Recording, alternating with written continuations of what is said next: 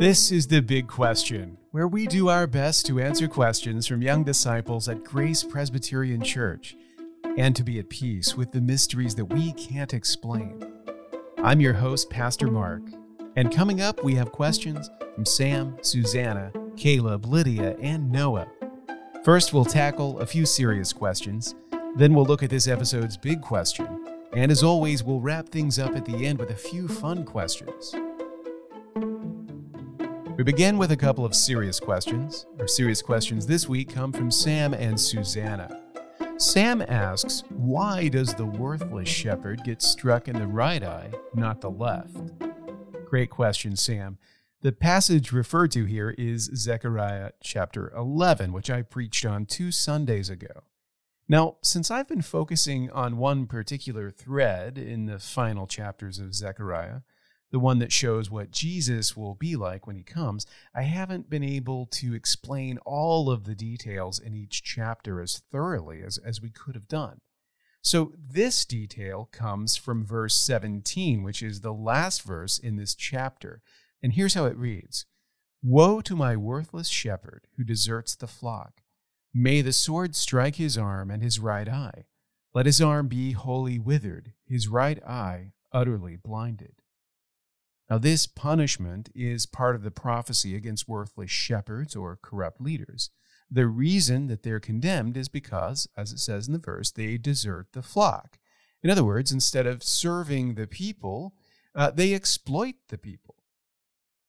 Now, the symbolism of the punishment is what we're looking at here. Why is the punishing blow struck to the right eye, not the left? Now, by the way, although the verse doesn't specify this, I think we can assume that the arm mentioned here is also the right arm. So we could just as well ask, why not the left arm, too?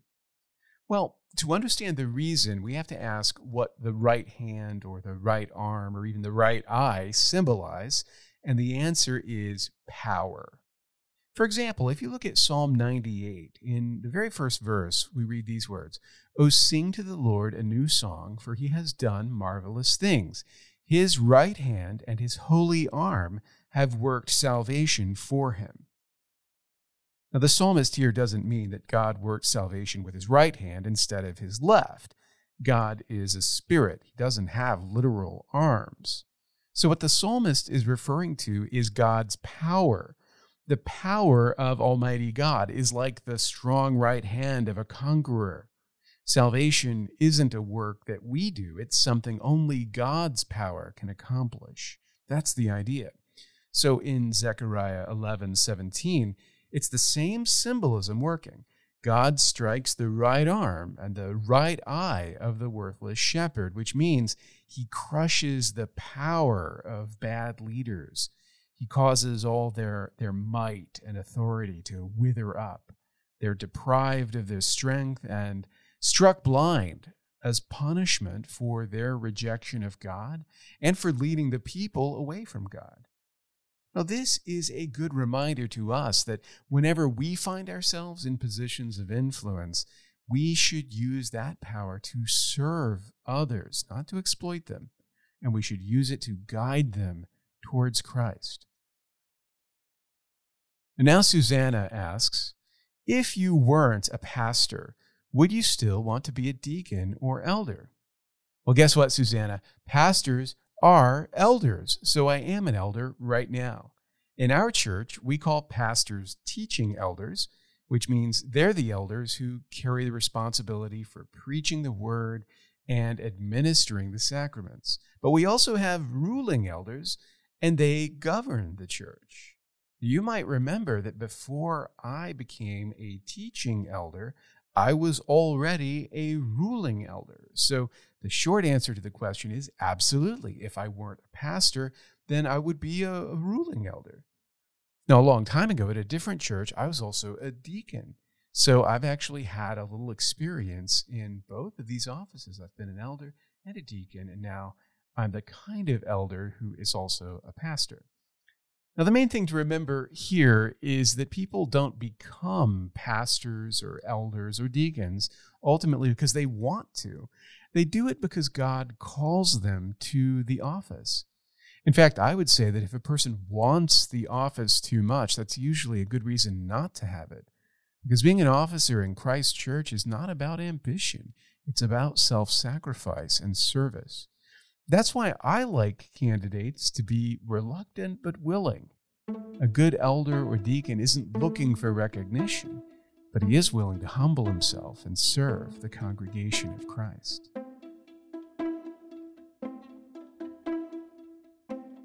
Now it's time for the big question. And our big question this episode is asked by Caleb. He has an interesting and challenging question because it's about demons. Caleb's question is Can a demon confess his sins and be forgiven by God? This is one of those questions I remember wondering about as a kid. The verse that got me thinking about it was probably James chapter 2 verse 19, where James writes, "You believe that God is one, you do well. Even the demons believe and shudder." The apostle Paul tells the Philippian jailer in Acts 16, "Believe in the Lord Jesus and you will be saved." And then James says here that demons believe. So, if the demons believe, does that mean they can be saved? Well, the short answer is no. There is no plan of salvation for demons in the Bible. The whole story of Scripture and the work of Jesus for us is focused on the salvation of humanity. Human beings who repent of their sins and turn to Jesus are pardoned and saved. There's nothing in the Bible about demons being able to do this. When James talks about demons believing, he's making a larger point about the relationship between belief and action. Saving faith isn't just agreeing with an idea, it leads to action. A person isn't saved because they believe in the idea of repentance. They're saved by believing in Christ and following him. As I've said before, Christianity isn't a philosophy or a principle that you can agree with in your mind. It is a faith that you practice. So James makes this point by saying, look, if simply agreeing to the idea that there is a God was enough, then hey, even the demons would be saved. He's speaking hyperbolically. He means, of course, the demons won't be saved. They're destined to destruction according to Scripture. But acting like you can be a Christian without practicing your faith is basically congratulating yourself on possessing as much faith as a demon. Now, throughout the Bible, particularly in the New Testament, we see demons functioning as agents of satanic power, tempting and tormenting, driving their victims toward idolatry of one kind or another. Although they seem powerful, Jesus commands demons with impunity, driving them out at will. And this shows that God is in charge. But we never see demons with a conscience, demons repenting or really demons doing anything particularly human. So when you think of demons, don't imagine them as human beings, but worse. They're different and different in ways the Bible doesn't really explain. What we do know is that they serve evil, that we must always resist them, and that God will ultimately bring them to heel and punish them for eternity. As humans, we are made in God's image, and all of us are called to repentance and faith in Jesus Christ. The important thing is that we answer that call and that we answer it by following Jesus wholeheartedly.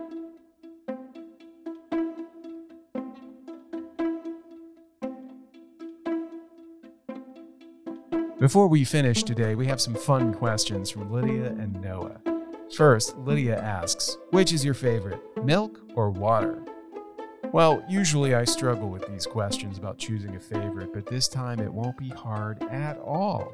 I definitely like water more than milk. In fact, I never drink milk all on its own. The only time I ever drink it is in combination with coffee.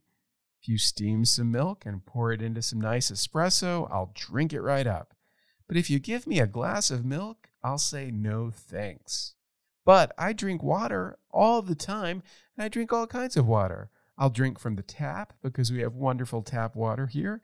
I'll drink bubbly water. I'll drink water from a bottle. I'll drink it however it comes. I like it all. I'll drink it cold If I'm brewing tea or making coffee, I'll drink it hot. Water is great. But the only kind of milk that I really find tempting on its own is chocolate milk. I used to drink a lot of chocolate milk, but now I don't even drink chocolate milk. So water is my favorite for sure. And finally, Noah asks, Who has had the most big questions so far? How many have they had? All right, Noah, you've put me to the challenge, so let's do some math. Now, this is episode 26, which means that we've had a total of 26 big questions since the podcast began. So we'll start by listing everyone who's asked a big question so far Susanna, Noah, Emmeline, Caleb, Joanna, Benton, Sam, Sam, Emerson, and Caleb. Longtime listeners will remember that we have multiple Sams and multiple Calebs. Usually, I don't give any hints about which is which because I don't use last names on the big question. But this time, I'll have to give a little hint, so I'll use last initials. So, Emerson has asked one big question, and so has Caleb J. We also had one question that was anonymous. That was in episode three. Both Sams, Sam M and Sam VR, have asked two big questions each. Uh, Susanna and Benton have also asked two each. Emmeline has asked three big questions, and Noah has also asked three. Caleb F has asked four big questions, but the person who has asked the most big questions so far is Joanna, who has asked five. Guess what?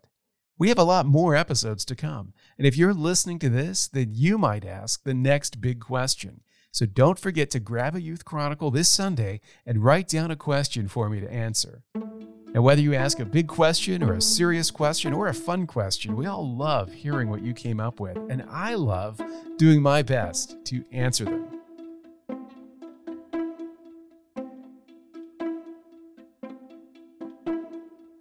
Well, that's all for now. Thanks for listening to The Big Question.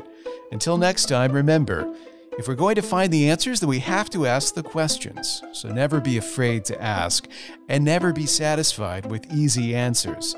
The truth will always stand up to scrutiny. So until next time, keep asking the big questions.